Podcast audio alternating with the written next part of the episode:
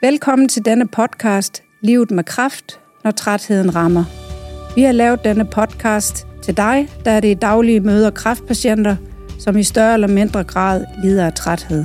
Vi er SIG Træthed Fatik, en gruppe af syv sygeplejersker fra hele Danmark, hvor vi har en særlig interesse for træthed hos patienter med kræft.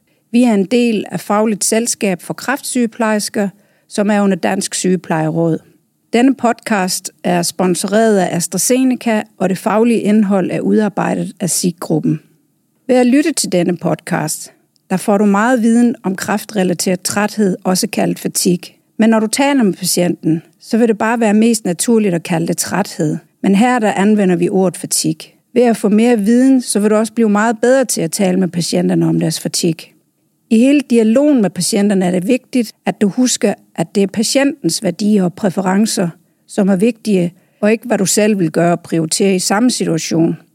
Dine spørgsmål skal være med til, at patienten finder den vej, som er rigtig for den enkelte i forhold til at skulle leve med sin fatig. Når man lider af fatig, oplever man nemlig ofte en følelse af at miste kontrol over ting i sit hverdagsliv.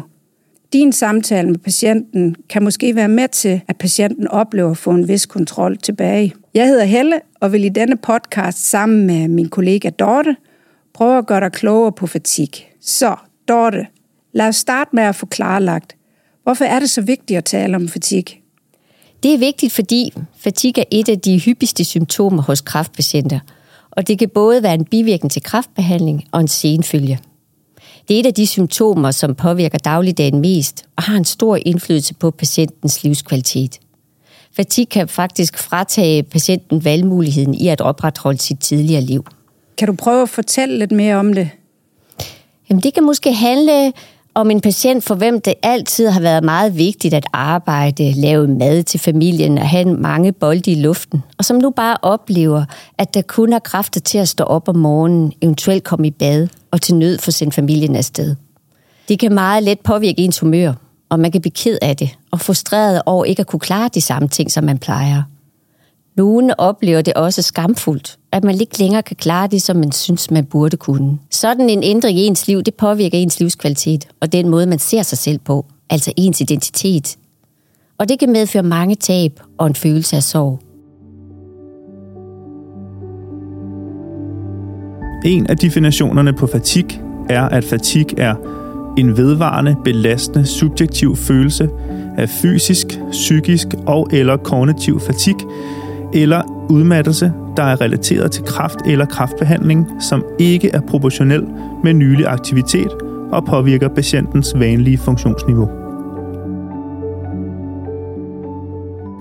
Og Dorte, hvad skal vi så bruge sådan en definition til? Jamen, det er jo vigtigt, at sygeplejersken kender definitionen for at kunne forklare patienten forskellen mellem almindelig træthed og den træthed, der er forårsaget af sygdom og behandling. Patienterne de udtaler jo ofte, at de ikke kan genkende den oplevelse af træthed, som de har nu, og de strategier, som de plejer at bruge, ja, de virker ikke. For eksempel tror mange, at de kan sove sig for trætheden, og hviler sig det meste af dagen på sofaen, i den tro, at trætheden forsvinder. Ja, og hvordan kan du så som sygeplejerske så gøre patienten klogere på træthed? Altså, når jeg fortæller patienten om, hvordan fatig kan opleves, så taler jeg ofte om tre niveauer af fatig. Altså træthed, fatig og udmattelse. Trætheden er blandt andet kendetegn ved det niveau, vi alle sammen vi kender, og som lindres ved hvile. Fatig er blandt andet kendetegnet ved både koncentrationsbesvær, nedsat udholdenhed, søvnforstyrrelser og nedsat aktivitet. Udmattelse er blandt andet kendetegnet ved følelsesmæssig tomhed – sådan et uforklarligt tab af energi og total social tilbagetrækning. At lede af fatig er ikke en sådan stationær tilstand, men det varierer mellem de tre niveauer. Når sygeplejersken har den her viden, er det lettere at forklare det til patienten, så der opnås sådan en forståelse af fatig. Hvis du får en forståelse af de tre niveauer, jamen så kan du også bedre vejlede i handlinger, der kan nedsætte risikoen for, at din patient går fra for eksempel fatig til udmattelse. Okay, hvordan kan man så for eksempel undgå, at patienten ender i en udmattelse? Jamen, hvis nu patienten er fatig, så handler det om at nedsætte risikoen for, at patienten ender ned i udmattelsen Vi kan for eksempel tale med patienten om at prioritere alle gøremålene i hverdagen. Vi kan tale om, med patienten om balancen mellem, hvad hovedet gerne vil og hvad kroppen kan. Og det er som altid en evig udfordring for patienten. Hvad skyldes fatig? Jamen, fatig kan skyldes sygdommen i sig selv, behandlingen og bivirkninger, for eksempel kvalme, anemi, diarré, smerter, nedsat appetit, nedsat aktivitet, dårlig søvn og dyspnø eller komorbiditet. Og derudover, jamen, så er der jo en række psykiske påvirkninger, som bekymringer, essentielle udfordringer, sorg, depression og hele angsten for fremtiden. Ydermere kan sociale omstændigheder påvirke fatig, for eksempel sådan noget som familie, netværk, økonomi og arbejde. Og hvad gør man så ved det? Ja, man er jo nødt til først at finde ud af, om det er noget, der kan løses eller ej. Vil du prøve at sige noget mere om det? Jamen, når vi skal hjælpe patienten med fatig, jamen, så er vi nødt til først at finde ud af, om der er en årsag til problemet, som vi kan løse. Og det kan for eksempel være kvalme, smerter, anemi, nedsat fysisk aktivitet, eller om fatig skyldes noget, som vi ikke kan løse, men må lindres og betragtes som et vilkår i patientens liv. Og det er for eksempel funktionstab, en ændret social status og fremskreden sygdom. Når du så har fået alle de oplysninger, hvordan bruger du dem så? Jamen, man skal som fagperson bruge det til at skelne mellem, om det er et problem eller et vilkår. Hvis det er et problem, skal vi problemløse. Men hvis vi som sygeplejersker forsøger at problemløse til noget, der er et vilkår, ja, så kommer man ofte til at føle sig meget magtesløs, og derfor også handlingslammet. Eller man kan komme til at føle, at ens sygepleje fejler, hvis man ikke ved, hvad man skal gøre. Er det et vilkår, skal vi give følgeskab og prøve at hjælpe patienten med at lære at leve med fatig. For eksempel i forhold til øh, prioritering af kræfter, målsætning osv. Hvordan starter man så en samtale med patienten? Jamen, det er vigtigt hos alle kræftpatienter at finde ud af, om de lider af fatig. Og derfor kan det være godt at stille tre spørgsmål. For eksempel, oplever du fatig? Og hvis ja, hvor udtalt har fatig i gennemsnit været i den sidste uge på en skala fra 0 til 10?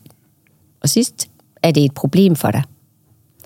At lide af fatig er usynligt, og kan derfor blive meget ensom for patienten, hvis vi ikke som personale formår at spørge ind til deres oplevelse af fatig. Og hvordan gør man så det? Kan du give nogle eksempler på konkrete spørgsmål? Jamen for at kunne finde ud af, hvordan fatig påvirker patienten, så kan man for eksempel spørge til intensiteten. Og det kunne være et spørgsmål som, hvordan fylder fatig for dig i hverdagen? Hvis vi skal finde ud af lidt mere med, om det er konstant og periodisk, jamen så kunne vi stille spørgsmål om, for eksempel, på hvilke tidspunkter er du mindst træt? På hvilke tidspunkter er du mest træt? Og hvad gør du så? Et andet vigtigt område kunne også være selve indflydelsen på de daglige aktiviteter. Og det kunne være spørgsmål som, er der nogle aktiviteter, som du er stoppet med på grund af fatig? Hvilke ting er egentlig vigtige for dig i hverdagen? Og hvilke forventninger har du til dig selv? Et område, som patienterne ikke selv er opmærksom på, det er sådan noget som faktorer, der øger eller nedsætter fatig. Så det er vigtigt at stille spørgsmål i forhold til det. Er der noget, der øger din fatig? Er der noget, der nedsætter din fatig? Og er der noget, der giver dig mere energi? Når vi taler om interventioner, anbefales alle kraftpatienter at få undervisning i træthed, så de får en forståelse af forskellen mellem den træthed, som de tidligere har oplevet, og den træthed, som er relateret til deres kraftforløb. Ligeledes anbefales det, at sygeplejersken følger op på udviklingen af patientens oplevelse af fatig og giver strategier til energiforvaltning. Det er vigtigt at handle på de symptomer, som kan være årsag til fatig, diarré, vægttab, smerter osv. Men ydermere skal sygeplejersken også være opmærksom på tiltag, der kan hjælpe patienten til at leve med fatig i sin hverdag. Hvad kan andre tiltag så være? Jamen det kan være at tale med patienten om at sætte realistiske mål for dagens aktiviteter. For eksempel sådan i forhold til at inddele opgaver i mindre opgaver, og tage det i dele, i stedet for at gøre det hele på én gang. Men det kan også være at sætte mål for fysisk aktivitet. Det kan også handle om at være en sparringspartner i forhold til at prioritere, hvad kræfterne skal bruges til. For eksempel ved sammen med patienten at lave et energiforvaltningsskema. Det vil sige, det er sådan et ugeskema, hvor aktiviteterne fordeles på de forskellige dage.